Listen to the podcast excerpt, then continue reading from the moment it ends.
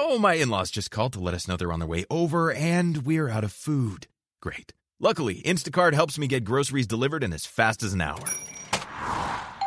Plenty of time to cook an in law worthy meal. Now, what to make? Chicken parm. Perfect. Download the Instacart app or visit instacart.com to get free delivery on your first order using the code PREPARED22.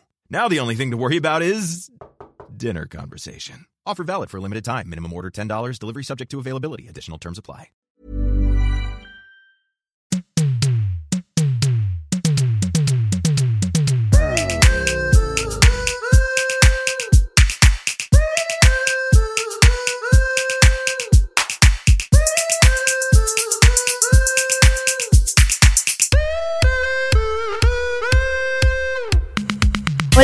¿Cómo están? Bienvenidos una vez más a la triple moral. Oigan, estamos muy contentas hoy porque además de tener un episodio con un tema increíble, tenemos un invitadazo. Dos, dos, tres. Oye, aparte me encanta el, el además, me- nunca sé qué decir en estas cosas. Cuando te presentan y es de, hola, y ya. Roberto Quijano en el Ah. estudio de la Triple Moral. Bienvenido, Bienvenido, Roberto. Roberto. Aplausos para mí. Oye, No sé, es que no te Es- pasa bueno, pero de... Ya hay, un, ahí hay un botón de aplausos. estás Por favor, aplicando... perdón. A ver, ¿dónde estaba? Ay, Oye, estás aplicando la de high five, Sí. solo five, completed. Oigan, eh, Roberto, bienvenidazo a la triple moral. Aparte de, de la voz, ¿no? Se siente bonito tener una voz así, ¿no? muy sexy, muy sexy, por masculina, favor. Sexy. Más hombres pero es en la como el triple micrófono. moral. Un poco más de Ah. ¿No? ¿No sienten ustedes que cuando hablan al micrófono es como más de, hola, ¿qué tal? ¿Cómo Ah, estás?" Yo sí la cambio un poco la voz. O sea, Sí. yo sí me he dado cuenta que, la neta, mi voz de micrófono no es la voz de estar platicando en la casa. No sé. de los está voice la cambio. Coloco, coloco. O sea, manda un voice note, es diferente. Ay, es de que, oye, si vas a ir mañana. O sea, como que la, la haces más, ¿no? De, oye, si vas a llegar o no. En cambio, aquí ya es como, oye, deberías- Aquí soy Roberto Quijano, el actor mexicano. de- Buenísimo. Exacto, exacto. Oye, qué, qué gustazo tenerte aquí, pero sobre todo mucho gusto de hablar de algo que realmente nos apasiona, creo que a las tres. Estamos súper honradas y agradecidas de que hayas querido hablar de esto con nosotros. El día de hoy vamos a hablar de empatía y de egoísmo. Poing.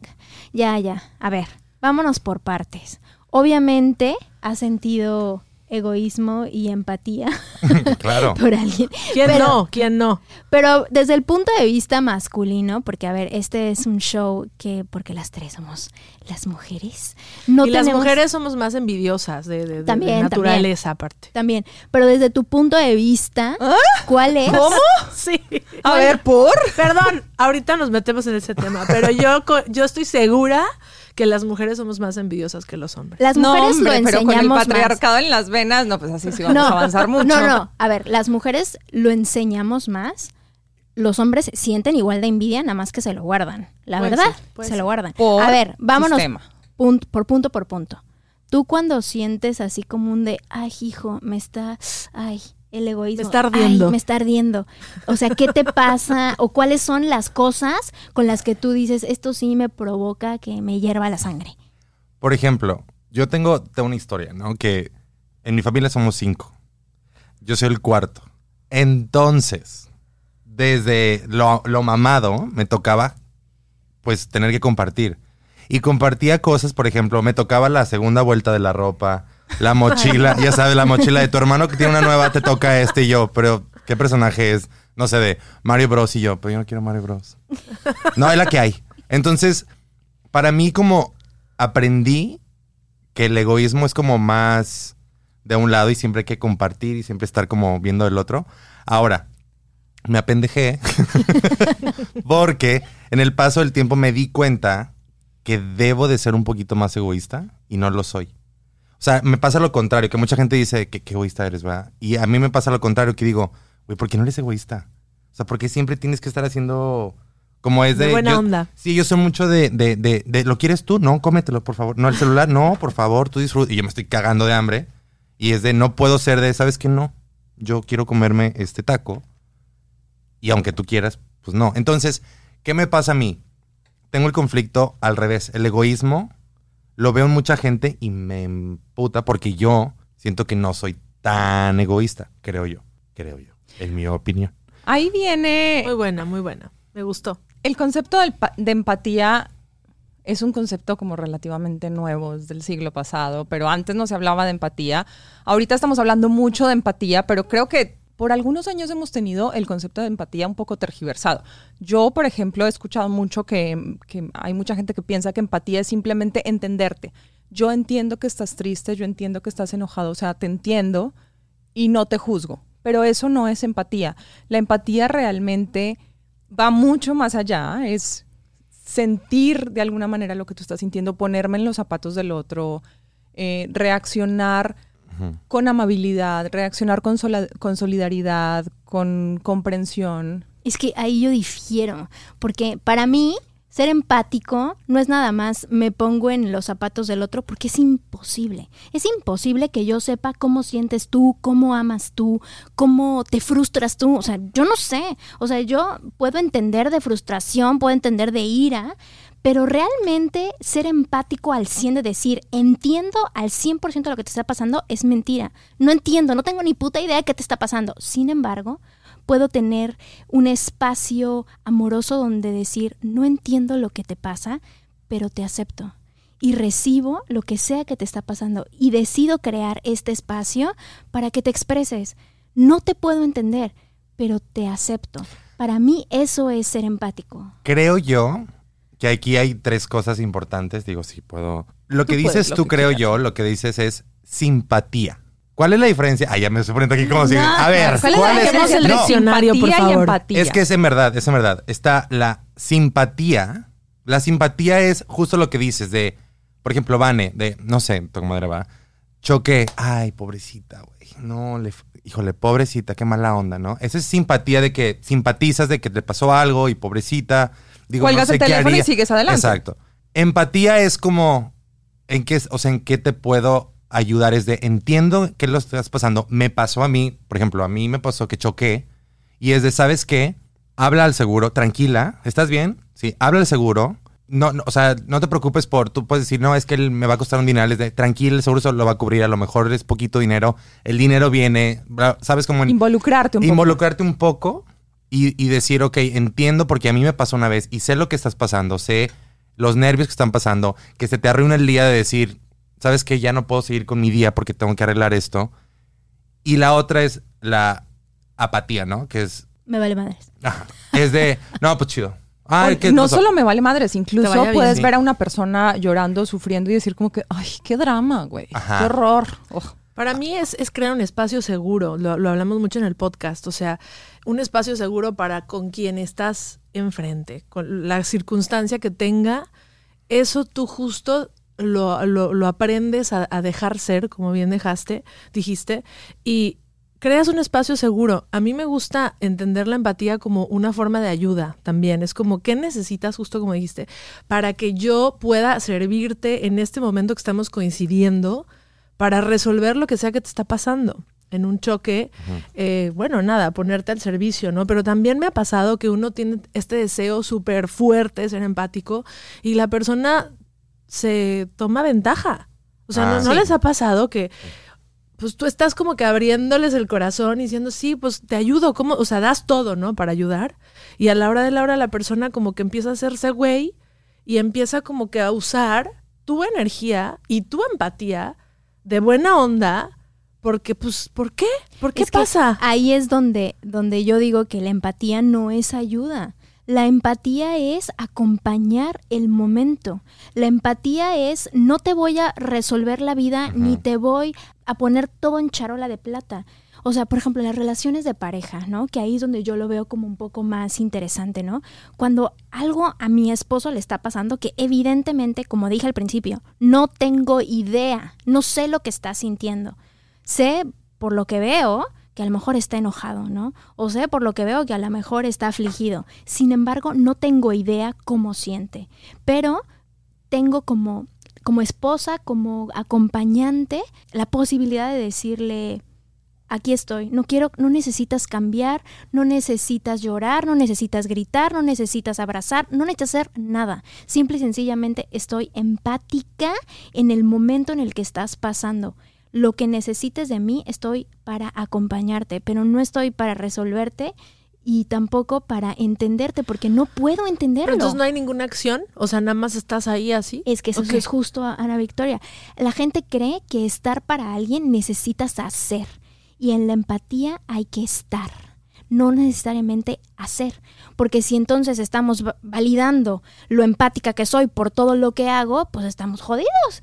Porque entonces quiere decir que mi presencia no vale, quiere decir que mantener y sostener esta cápsula para que te puedas expresar, o esta casa, o, o cenar en silencio porque eso es lo que necesitas. O sea, si me entiendes, es Sí. como que digo, ¿por qué la empatía se mide con cosas? Además, la empatía es un comportamiento humano muy natural. Si nosotros nos encontramos, por ejemplo, una persona en la calle que está sufriendo, si en tu sistema está cableada la empatía, sientes esa tristeza, sientes lo que le está pasando. O si, por ejemplo, una, a una madre se le murió un hijo, no tienes o está sufriendo por su hijo, no tienes que ser madre para entender su tristeza y para sentir tristeza por lo que le está pasando. Ahí vienen los trastornos de personalidad. Por ejemplo, el trastorno narcisista no siente empatía. Si tú estás Claro. sufriendo enfrente de un narcisista, el narcisista se enoja y es como de, uy, me estás haciendo perder el tiempo, qué horror, qué... Pero no lo sienten, no sienten esa tristeza, no sienten ese sufrimiento, porque simplemente no está en su sistema. Los trastornos de personalidad muchas veces tergiversan esa empatía. Y si tú tienes ese deseo de ser empática, La empatía se puede entrenar. ¿qué tal Se si esa puede o sea, aprender, tú, tú pero lo es tienes, cognitivo. pero esa persona no tiene la capacidad por cualquiera de, de su condición en la que se encuentre de recibirlo? Ah, bueno, es que eso también. O sea, porque Eso es a lo que ¿eso voy. Imagínate, en el, en el caso del ejemplo que puso, chocaste. Y te, te- yo te quiero ayudar y te quiero decir tranquila, pero también si la otra persona no está abierta a recibir, pues no Pues, se chao. puede. Entonces, desde mi punto de vista, la empatía también se puede trabajar, pues un poco a distancia, güey.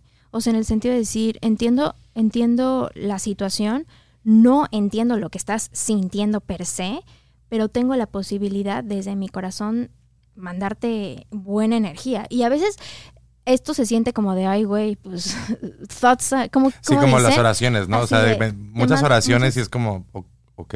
Exacto. Y luego. Pero, Ajá, pero justo que, es a lo que voy. O sea, ¿las oraciones no son suficientes? Yo pregunto. Sinceramente, yo creo que no. O sea, hay una cosa como también muy importante lo que decías de- del narcisismo. Y creo yo, yo creo, porque digo, tenemos diferentes opiniones acerca del egoísmo y tenemos de, de- de un narcisismo, de la empatía y demás. Yo creo que todo es válido, ¿no? Si te funciona ser una persona narcisista a ti, si eres una persona egoísta y te funciona en la vida y tú eres feliz así, es válido. Yo, por ejemplo, no estoy de acuerdo, ¿sabes? La validez de, por ejemplo, ahorita estás mencionando de, de, y yo estoy completamente de desacuerdo, de que no puedo estar yo nada más viendo una situación y no hacer algo, yo. ¿no? Yo soy igual que tú. o sea, a mí me pasa, y justamente... Para mí acciones así como fundamentales. O sea, si no hay acciones como que... ¡ah! Pero bueno, es... pues, pero a veces la acción, temas, a veces Y- lo y único es que válido. necesitas es apoyo emocional. A Sí, veces no necesitas Pero eso que es una nada. acción también. O sea, el apoyo emocional, aunque no sea palpable, aunque no lo puedas tocar, es una acción. O sea, está, es, es, es un, es, es evidentemente, o sea, está ahí una cosa que no sé, que, que- que vive. Yo estoy rotundamente en contra Por de lo que ejemplo, acabas de decir. mira, ahorita ahí te va, te voy a poner un ejemplo que me pasó. Hace unas, unas semanas iba a un restaurante y de repente esperando, ya sabes, para la mesa en la calle, una señora, me dio risa ahorita, pero no de risa. pues. bueno, X iba caminando, iba pues, pues como muy, muy, muy, o sea, como que la vi y dije, ay, viene muy segura de ella, ¿no? Y de repente como que había una construcción y rodea, rodea un poco como lo que estaba cerrado y traía unas sandalias y se tropezó, o sea, se le fue el tobillo y se cayó, pero se cayó de... me risa por lente, o sea, el lente voló, sabes de que la bolsa voló. Pero me río ahorita, pero en ese momento me dio mi momento Grey's Anatomy, te lo juro. No me acuerdo en qué momento, en cuanto la vi que se cayó, o sea, fui directamente y lo primero fue de, está bien, no se mueva. no- o sea, la gente de que, está bien y yo, nadie se acerca. Te lo juro, ¿eh? me sentía, me doctor. sentía en Grey's Anatomy. Ajá. Y yo de que no, no se pare todavía, déjame ver si se hinchó, no sé qué. O sea, aparte yo de, ¿quién eres tú para andar diciendo System Show?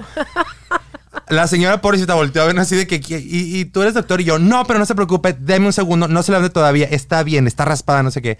En mi cabeza, yo me sentí como empático de la situación de la señora porque pues necesitaba, digo, no necesitaba ayuda especialmente, pues, pero yo sentí que cuando yo me caigo, pues me da oso, se ríe la gente y pues te levantas. Y ella como que sí se tardó y yo dije, la tengo que ayudar.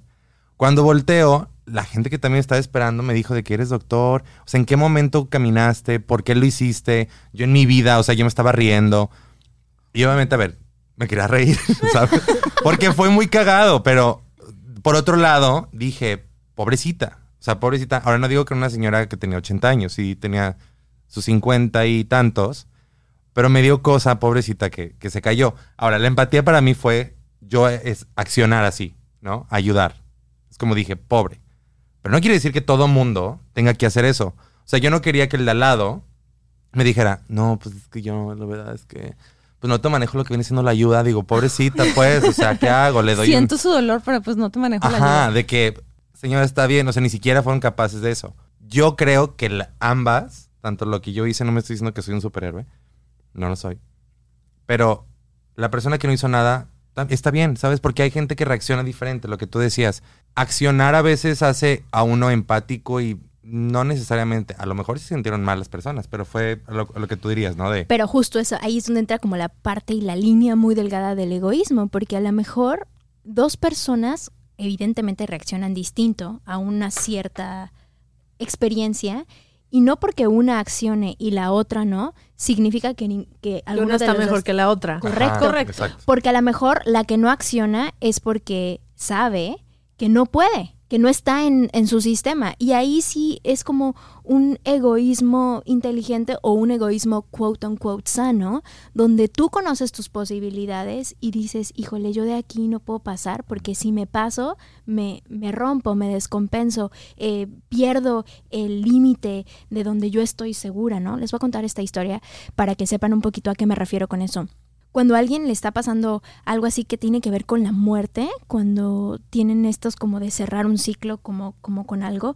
la verdad para mí es fácil como, como hacer ese cambiecito de, de, de, chip, ¿no? Como decir, ay, se murió y está en todos lados. Y me pongo como contenta, ¿no? Pero sé que de repente contar eso a alguien que está pasando por el momento, ¿no? Que se murió su papá, su esposo, ahora con todo lo de, lo de COVID, siento que muchísima gente muy cercana falleció y así. Entonces siento que ese tipo de comentarios, cuando se los haces a las personas, es como, callen a esta mujer. O sea, vete por favor para allá. ¿Y o sea, no está haciendo, no, no digo. No ah, digo, es lo que te iba a decir. no digo, porque sé que ese comentario en ese momento a esa persona, sobre todo si sé un poco su background, no le suma. Claro, y es sé que para mí Pero eso es ser decir- inteligente, por Gina, eso, también. pero sé que para mí decir lo opuesto, hacerme como de, ay, lo siento mucho y así, eso para mí no me viene bien. No, cae mal. Y entonces yo prefiero, egoístamente, guardarme mis palabras y sí mandar mis oraciones. Pero en no, ese no o sea, por ejemplo, si es alguien muy cercano, no dices nada. O sea, no mandas un mensajito de. Porque ese es mi problema. Yo nunca sé qué decir. En esas situaciones, justo. Literal. de- o sea, sí. Lo siento, pues no lo siento, porque Me- no lo sientes. ¿no? Correcto. Entonces yo me hago presente. Yo siempre que alguien fallece, así que ya saben el mensaje que les voy a mandar cuando alguien fallezca, mando un mensajito que sea así como de, hola, me enteré lo que acaba de pasar, he sentido algo parecido a lo que tú sientes, no existen palabras para expresarlo. Te mando mucho amor. ¿Ya? Sí. Porque, ¿qué, va- qué más dices? O sea, No. Yo tengo también mi frase ya así escrita. ¿cuál de es? que ¿Cuál es? La mía es justo también como me acabo de enterar o no sé, sé de la pérdida. Y le, le pongo lo único que puedo decir es que te abrazo el corazón a la distancia. Exactamente. O que te Pero quiero. siento que es como, a ver, te mando amor, es como Porque estoy abrazo aquí el corazón. si necesitas Oye, ese momento. ¿Qué? cuéntame una cosita. Bye. ¿Por qué empatía y egoísmo? Me llamó mucho la atención porque estábamos hablando de qué vamos a hablar y pasamos por varios temas y al final Roberto me dijo, quiero hablar de empatía y egoísmo. Y me llamó mucho la atención. ¿Por qué escogiste este tema? ¿Qué ha pasado en tu vida para que sea algo tan importante para ti, que sea que sientas la necesidad de hablar de este tema? Yo creo que una de las cosas como que más me, me hizo clic fue mi historia, como el... Digo, me imagino que todos tenemos una historia de, de- de cuando éramos niños, ¿no? Y que, y lo he repetido muchas veces con, con muchos amigos, porque creo que es como una de las metas que tengo hoy en día. Las generaciones de ahorita son muy diferentes a las que tenemos antes, ¿no? Yo con mis 22 años, este, no, hace, hace unos años, pues bueno, estaba el bullying, ¿no? Estaba, por ejemplo, yo era el niño teto que iba a estos concursos de, de ya sabes, de programas de, de matemáticas. ah, Entonces era el teto, ¿no? Era el, el güey que todo el tiempo estaba allá y yo siempre buscaba justamente la empatía de alguien como amigo o como amiga, ¿sabes? Y para mí era muy difícil que alguien se pusiera en mi lugar. Entonces me causó un trauma, quiero decirlo, que se ha trabajado con terapia. Vayan a terapia, por cierto. Que todo el tiempo le he estado trabajando y me cuesta mucho trabajo que todas las veces que encuentro un círculo nuevo, que voy a un país nuevo, que regreso a, a mi ciudad, yo soy de Guadalajara, me cuesta mucho trabajo que la gente no es empática. O sea, o sea, que tú dices pertenecer. no el pertenecer, sino el decir, por ejemplo, a mí que me pasaba de que, eh, y buleado, buleado de que, digo, lo voy a decir, me aventaban huevos afuera de la escuela, ¿no? Y era como, güey, que no, o sea, soy una persona que le hice mal, ¿sabes? Era como, güey, Sí, ¿Qué hice para merecer? Ajá, y era como, güey, estudien, hagan algo y vean, y vean lo que se siente estar de este lado. Y nunca, por, o sea, por ejemplo, mi, los sándwiches, ¿no? Que me daban el lonche, llegaban y literal, como en las películas, me lo tiraban. Entonces yo era un momento en que decía, y los, los, la empatía también de los profesores, por ejemplo, yo iba acusaba, ¿no? Y el profesor es de, ay, ¿cómo crees? No, pues es que este muchacho es bien, pero diles algo. Y yo, si te estoy diciendo a ti es porque no puedo hacer nada yo. Tú eres el adulto. Ajá, y luego la empatía, por ejemplo, de los profesores, aunque yo me sentía poco escuchado, yo era como, güey, estoy solo. O sea, estoy aquí sin que nadie entienda que, por ejemplo, no estoy desayunando. Me da vergüenza decirle a mis papás que no desayuné. ¿Sabes por qué van a decir, a mi hijo me salió bien pendejito? ¿No? O sea, tus otros hermanos son bien guerrilleros y tú estás bien pendejo. O sea, no te puedes defender. Y la verdad es que no. Entonces, todo eso se, se me fue acumulando conforme los años y entonces ya identifico mucho el egoísmo de la gente y me gustaría que habláramos de este tema para que la gente entienda lo que es la empatía con el otro, quien sea, tu amigo, tu familiar, tu... Y es más, mi idea es más como abrir, abrir esta, porque es lo que decías tú, ¿no? A lo mejor es como, ah, sí, pobrecito, pero no, abrir un poquito más nuestra perspectiva y ver qué está, su- o sea, qué pasó. Yo tengo algo, y digo, ya no quiero andar en el tema porque ya parece que estoy en terapia, No, pero... Ay, no. Bienvenido. Pero, Amamos, por pero, favor. pero un tema es, es, es siempre, en, en muchas, a lo mejor me estoy saliendo del tema, pero en muchas situaciones yo tengo preguntas. ¿Cómo accionar? Yo tengo preguntas, ¿no? Por ejemplo, estoy en una junta de trabajo y yo a lo mejor tiendes a enojarte, ¿no? Porque no estás de acuerdo en algo que, que vas a decidir y demás. Entonces yo siempre pienso, ¿cómo puedo accionar para no ser grosero y decir, mentarle la madre, pero sin querer mentarle la madre? Entonces siempre me pongo, ¿qué haría Michelle Obama, no? te lo juro, te lo juro. Siempre digo, o sea, está algo y me estoy estresando yo. ¿Qué haría Michelle Obama en este momento? O sea, no creo que ella sea de que malitos hijos de... No, yo entonces lo pienso. O tú ahorita me estás diciendo, no sé, este, me empiezas a gritar, ¿no? Entonces yo me puedo pensar es, ¿qué pasó en ti para que me grites de esa manera, no? ¿Quién te gritó a ti para que me grites de esa manera? ¿Y qué trauma tienes tú para que yo pueda entender? Entonces digo, la reacción que ella está teniendo no es en contra mía, es un pedo que ella trae. Claro. Entonces, yo me, yo te me puedo poner el tú por tú, ¿no? Nos podemos poner la, la, pero entonces yo lo que hago es tu pedo. O sea, respetar, entender. Y es justo, creo que lo que lo que estás diciendo es filtrar todo por medio de la amabilidad. Porque creo que cuando eres amable, previo a cualquier tipo de cosa, tienes la posibilidad de decir, no tengo idea cuál es tu pedo, de qué la gires, quién te golpeó, quién te maltrató de esa forma, pero soy amable contigo porque en este momento yo no soy nada. Y también la parte que todo lo que vas encontrando es tu propio reflejo. O sea, no puedo, como se dice en inglés, stress this enough. O sea, no se los puedo decir lo suficiente, pero cuando algo acciona afuera, cuando algo ves afuera, cuando algo ves proyectado afuera, es tu propio reflejo. Y ahí es donde entra la parte en la que hay que decir, ¿qué de lo que estoy viendo me pertenece? ¿Qué de eso que estoy viendo es algo que me llama la atención? Porque si no fuera nada tuyo, no estarías viéndolo.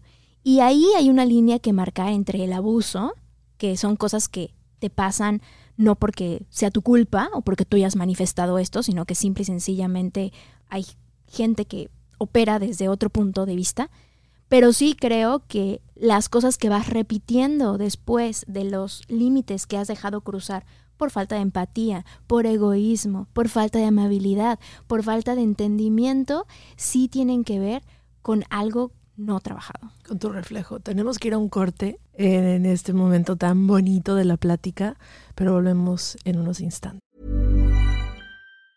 ¿Siempre esperas más de la vida? Entonces es momento para un Kia Telluride X Pro. El estilo de este SUV resalta donde sea, tan cómodo que te deja soñando en tu próxima aventura, potente y capaz. Con su diseño premium y tracción en las cuatro ruedas, el Telluride X Pro puede llevarte más allá de tus expectativas y aún más lejos. El nuevo Kia Telluride X Pro. Bienvenido a una nueva elevación. Visita kia.com diagonal Telluride. Kia, movement that inspires. Regresamos a la triple moral. Hoy estamos con Roberto Quijano hablando sobre empatía y egoísmo. Yo quiero regresar hace unos minutos. Roberto dijo, si a ti te funciona ser narcisista, está bien. Y yo estoy rotundamente en contra del enunciado. Si a ti te funciona ser narcisista, no, no está bien, porque el narcisismo es abusivo y tus derechos terminan cuando empiezan los derechos de los demás. El narcisismo es un trastorno de personalidad, igual que el trastorno límite de personalidad, igual que el, que el trastorno sociópata de la personalidad. Y el narcisismo, al no sentir empatía, puede generar un nivel de abuso brutal en las personas cercanas, sobre todo cuando hay confianza. Eh, hace rato que estabas hablando tú de, la, bueno, que hemos estado hablando y tú estabas contando tu, tu, historia, se me vinieron millones de historias a la cabeza que creo que a todos nos pasa de falta de empatía en nuestro desarrollo. Yo me acuerdo que una vez un maestro de educación física, yo siempre, yo tuve meningitis a los cuatro años. Y de la meningitis, la mayoría de personas quedan con secuelas severas. Y yo no quedé con ninguna secuela cognitiva, según me dijeron, tuve como un pequeño retraso motriz, que a simple vista no se me nota, pero yo toda la vida tuve esta, este trauma y este miedo. Y mm, siempre me fue terriblemente mal y me tropezaba en deportes y era así de la, menos agraciada para los deportes. Y una vez yo, yo estaba chiquita, tenía 10, 11 años, y mi maestro de educación física me gritó enfrente de todo el salón en la cancha, es que eres amotriz, porque se enojó porque yo no daba media. Eso es un, imagínate el nivel de abuso con, un, con una niña, con una persona que todavía no tiene idea qué es lo que está pasando, que su maestro, de quien está aprendiendo, le grite esto. Y como la empatía es algo que apenas estamos empezando a hablar, que antes, que mucha gente ni siquiera sabe qué carajos es, la falta de empatía es parte de nuestro sistema lo mamamos, está en la educación, está todos los días y la empatía se puede aprender. Incluso los narcisistas pueden desarrollar una empatía cognitiva. Tal vez no sientan aquí adentro ese nudo que sientes cuando ves un viejito en la calle sufriendo. Mm, los narcisistas no lo van a sentir, les va a valer madres, pero lo aprenden por medio de terapias constantes. Pero que nunca un pueden punto que Gina tocó y, y para mí es súper importante que, que, regresa como el tema de la responsabilidad de tu reflejo, porque obviamente estás pidiendo que exista esta empatía, pidiendo que, que exista eso en la otra persona, pero también dónde está tu parte. O sea, ¿qué estás haciendo tú energéticamente para provocarlo, para que eso, o sea, para que eso suceda? Yo creo que está, hay como dos partes siempre en el péndulo, o sea, como que no es nada más de un lado, nunca. ¿Por qué suceden a veces las cosas? Y uno a veces se las tiene que preguntar. Obviamente hay momentos que uno no tiene control de que te sucedan como lo que te pasó con el maestro, que fue horrible, pero también, aunque sea uno chiquito, también a veces tienes que desarrollar ese pensamiento y decir, bueno, ¿por qué me pasó eso a mí? O sea, ¿qué lección tengo que aprender de esa invalidación, de ese grito, de esa cosa, de esa relación que yo la estoy dejando también entrar en mi mundo? O sea, esa persona que tiene un chingo de trabajo por hacer, si es narcisista o sea quien sea, pues es, pues lo, lo tiene que hacer, pero yo también lo estoy dejando entrar en mi mundo. Claro, es que el trauma y el trastorno va por ambos lados, tanto del narcisista como del abusado del abusador como el abusado, porque no, no todos los, los abusadores son narcisistas, pero del abusador como el abusado y como abusado, tu responsabilidad también son tus sentimientos. Si tú estás sintiendo un miedo terrible todos los días que no te deja parar de la cama, ya lo sabes, entonces buscas algunas maneras de terapia, buscas Claro. algunas alter- alternativas, pero es muy complicado porque a veces ni siquiera nos damos cuenta Total. y por eso son importantes estas pláticas. Por eso esto La me parece terapia, tan justo. importante para, Sí. Pa- para prenderte ese foquito de, ay, a, a mí me pasa eso, ¿qué puedo hacer? Y ahí empiezas a, ah, ok, ¿cómo prevenir el abuso? ¿Cómo me salgo Pero de una relación el abusiva? a mí me ¿Cómo- pasa es súper importante, o sea, el despertar el chip de todos los que nos están escuchando, el nuestro propio, decir, a ver, si me está pasando a mí, ¿qué estoy haciendo yo para que esto suceda? Y, y que ahí empiece la búsqueda, ¿no? Del camino que te toque. Es que justo lo que yo decía era, no es que está bien, sino que es válido. O sea, la validez me refiero a cada persona tiene, o sea, tiene la validez de ser quien sea. Identificar que esa persona es egoísta y narcisista, que son cosas completamente diferentes. Una persona narcisista, por ejemplo, pienso yo que trata de manipular. Una persona egoísta es más de mi pedo, ¿no? Pero identificar, identificar y tú eres responsable de convivo con esa persona o no. Por eso digo de, si a mí me ponen enfrente a una persona narcisista y entiendo y, y- y logro identificar que es narcisista, en ese momento yo digo, de mí depende jugar aquí, ¿no? A mí me pasa mucho eso con mi esposo, por ejemplo, y el egoísmo. Que él es hiper egoísta con su tiempo, pero hiper. Y yo he sufrido ese tema en mi relación, o sea, llevo ya nueve años con él. Y es como que digo, bueno, ¿qué hice yo para querer entrar en una relación con una persona que es hiper egoísta con su tiempo? O sea, algo tengo que aprender de esto. Y lucho mucho y hemos tenido, la verdad, enfrenta- enfrentamientos muy fuertes porque él tiene mucho que aprender al respecto. Pero es su camino, ¿no? Y le tomará el tiempo que le tome y nos enfrentamos y demás. Pero pues yo también me metí en ese baile, ¿no? Exacto. Y por algo me metí y algo estoy aprendiendo. Es que es justo Y lo, es que, como- lo que te quiero decir.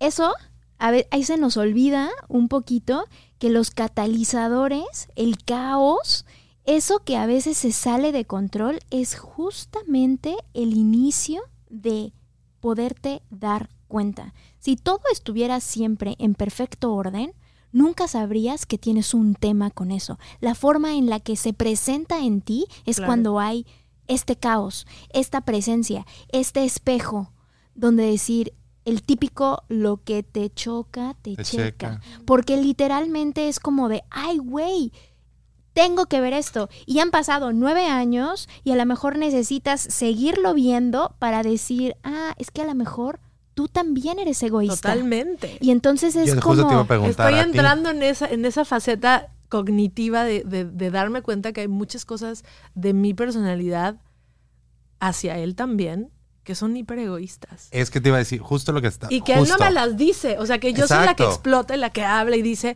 pero él no las dice, pero las está viviendo también. Él es egoísta con su tiempo, pero tú eres egoísta con qué. Seguramente si ahorita lo traemos, él va a decir, tú eres egoísta en esto también.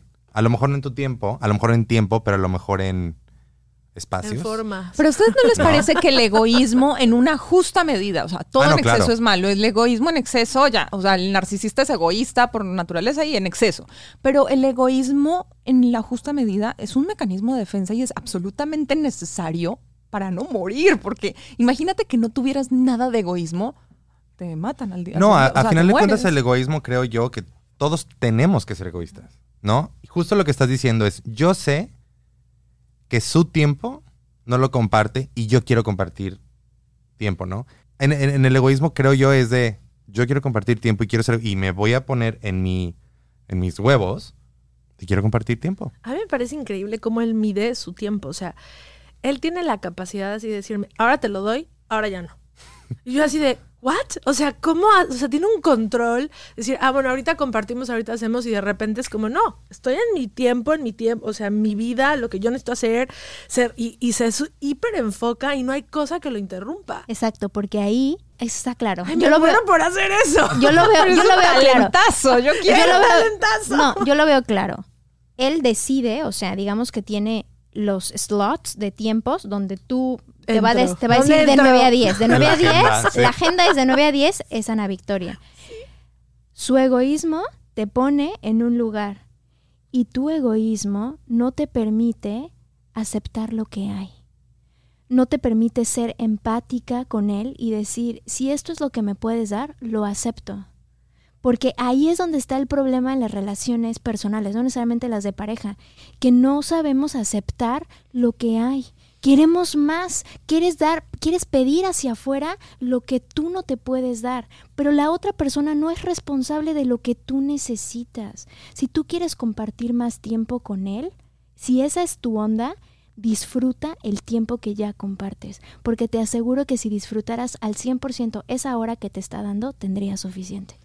Tal que- cual, Gina, o sea, eso es el, ese es, ese es mi pedo, justo. Aprender a Que no quiero. realmente que nunca es suficiente.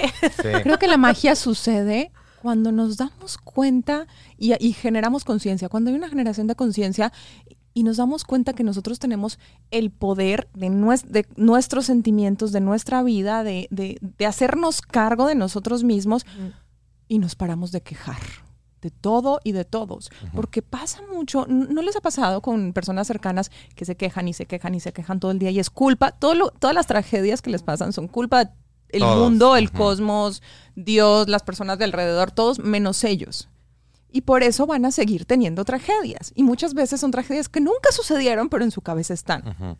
Cuando te das cuenta de, a ver, yo tengo que agradecer, empezar Claro. por agradecer lo que tengo. Esto sí es lo que tengo. Lo que no tengo, si esta persona me está haciendo daño, es una persona que ya no me está aportando nada, poder soltar, poder cortar relaciones nocivas, es parte del, es- es parte del crecimiento. Y en este sentido yo digo, estamos cableados para observar lo que no funciona, estamos cableados para observar lo que lo que no tenemos y es normal porque el ego lo que está tratando de hacer es decir, please no me cambies nada de esto porque así podemos sobrevivir. Si cambias esto morimos. Entonces, es un poquito pensar que no necesariamente el universo te provee lo que quieres. El universo te provee lo que eres. Y cuando entiendes eso, cuando entiendes realmente eso, es que la cosa empieza a alinearse a lo que realmente eres. ¿Y qué eres? Eres amor. Eso es lo que eres. Pero si todo el tiempo hay narrativas de desempoderamiento, hay falta de empatía, hay un egoísmo desmedido, hay ganas de que la otra persona cambie para que entonces sí tú puedas acceder a tal o cual cosa, ahí es donde está la cosa. ¿O tú qué nos dices, mi querido Yo, Roberto? yo estoy de acuerdo. Y ahorita estaba pensando como en ejemplos de. Porque me pongo a pensar, ¿no? Si estoy viendo ahorita en este momento el podcast y digo, a ver, ¿soy empático o no soy empático? Hagamos un ejemplo ahorita, por ejemplo, se me ocurrieron ejemplos y nada más decimos sí o no. Ok. En un avión, yo era un niño, bebé, dos horas. ¿Te emputas? Acá o viene. dices, Ah, no, pero es lo que te iba a decir. Sí, sí.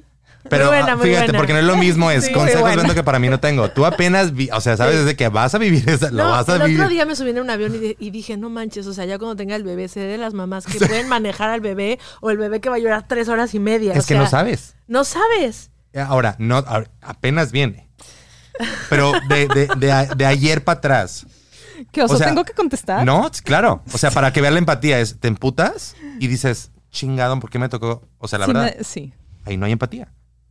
Porque tú te emputarías. Cero, güey. Cero. serio? De que llevo unos taponcitos por si hay un bebé. O sea, de plano, sí. llevas el tapón. Sí, porque yo he visto esas mamás y neta Sí. digo, no, güey, no. Y yo no tengo hijos, pero sé que si no soy empática, cuando los tenga, se me va a revelar el chamaco, se me va a revelar. Eso es justamente lo que te iba a decir. Yo tampoco tengo hijos, pero tengo sobrinos. Entonces, yo odiaba. Odiaba. Así era de que, chingado, me tocó un niño. esto- Y más a veces me tocaba al lado. Hasta que tuve mi primer sobrino y me tocó volar con mi hermana y de, literal, de chichi, el juguete, la mara, o sea, todo, señorita, aplauso, o sea, de payasito, 45 minutos y dice, ya estoy cansado yo, ¿por qué no se cansa él de llorar tanto, no? Y ahí entendí que dije, a mí me daba vergüenza, no vergüenza, pero me daba estrés la gente, porque yo decía, yo he estado en su lugar de, o sea, pinche vuelo a, no sé, aquí a dos cuadras, o sea, que a Burbank, ¿y por qué me tocó esto?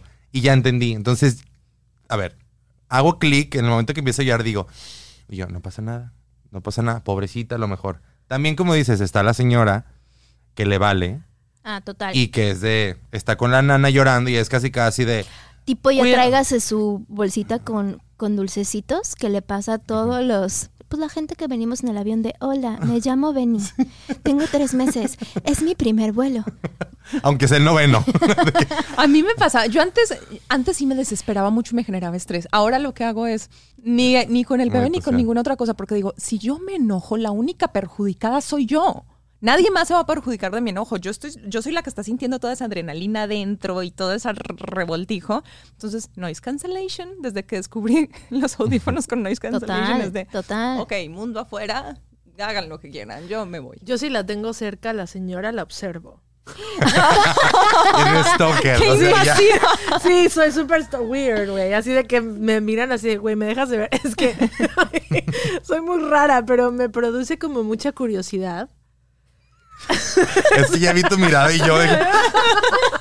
O sea, Hago al bebé llorar más, pero neta, o sea, esto es lo que hago.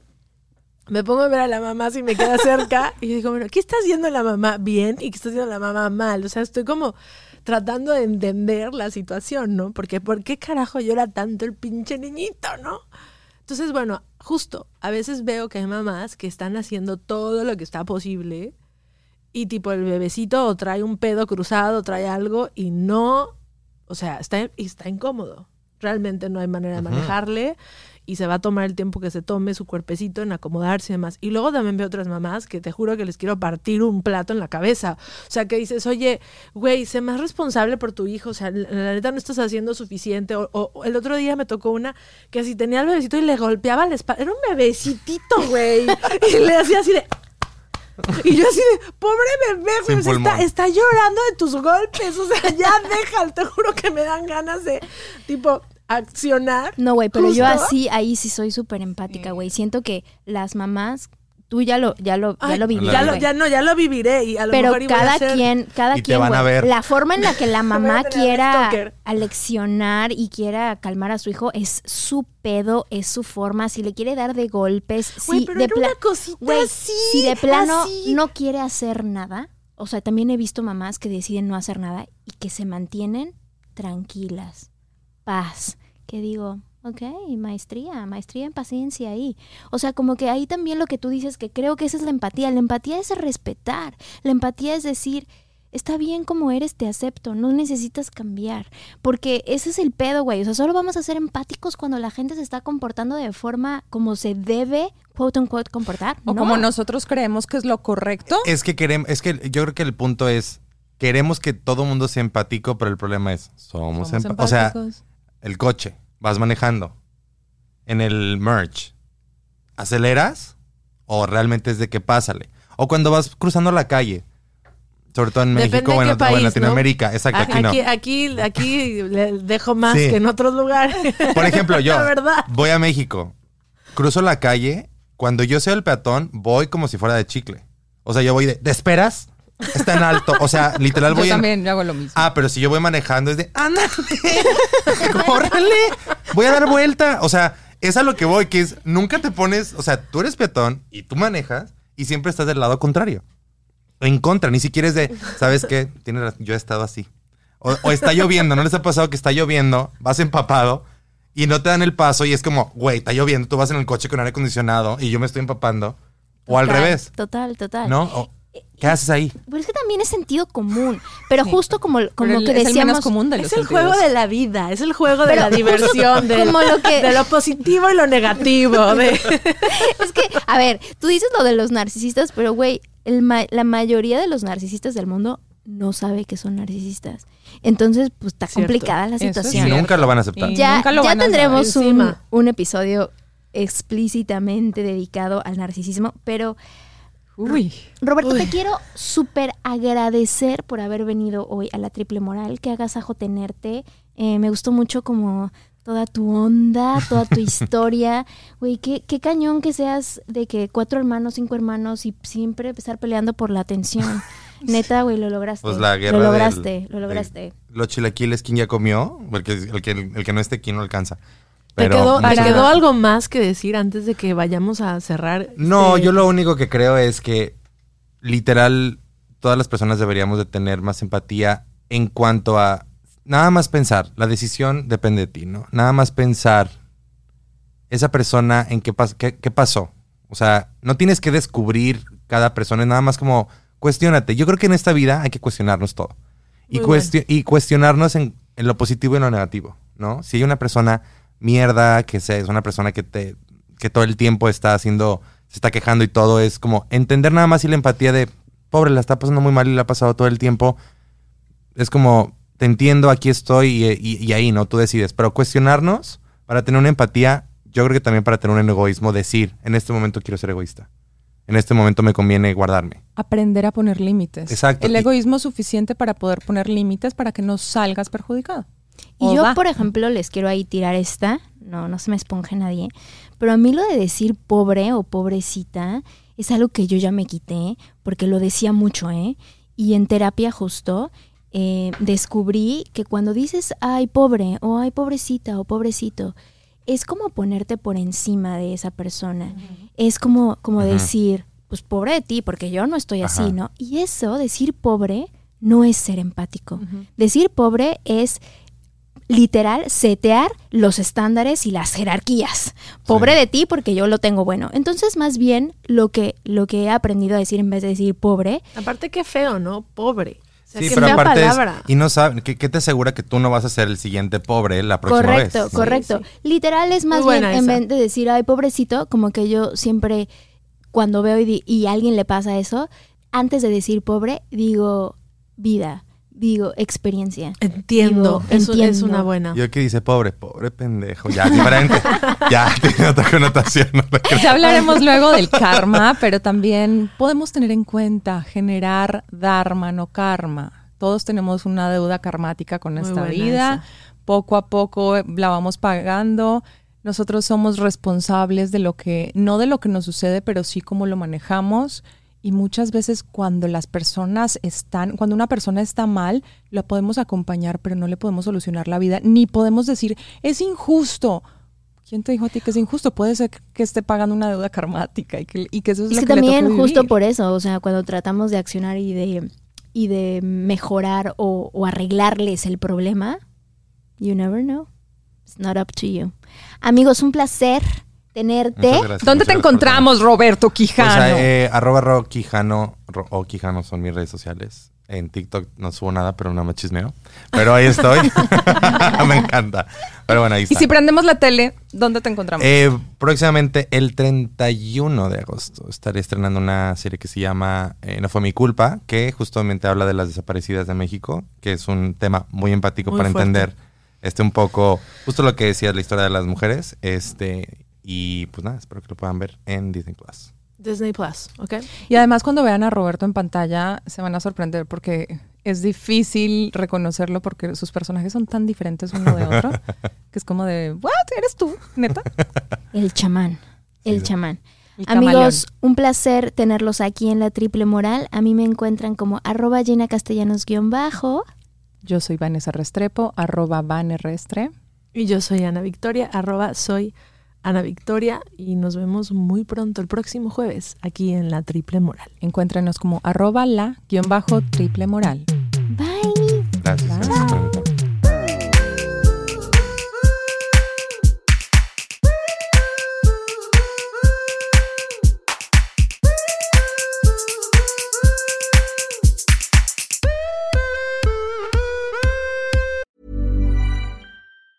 Hello, everyone. I'm Esther Perel, the newest instructor at Masterclass. I'm teaching how to connect, communicate, and build better relationships. Whether you're strengthening a bond with a partner or just trying to get along with your boss, my new class will give you the skills to establish meaningful and fulfilling connections with everyone. Join me, Esther Perel, on masterclass.com. Right now, get unlimited access to every class and get 15% off an annual membership at masterclass.com slash skill 15.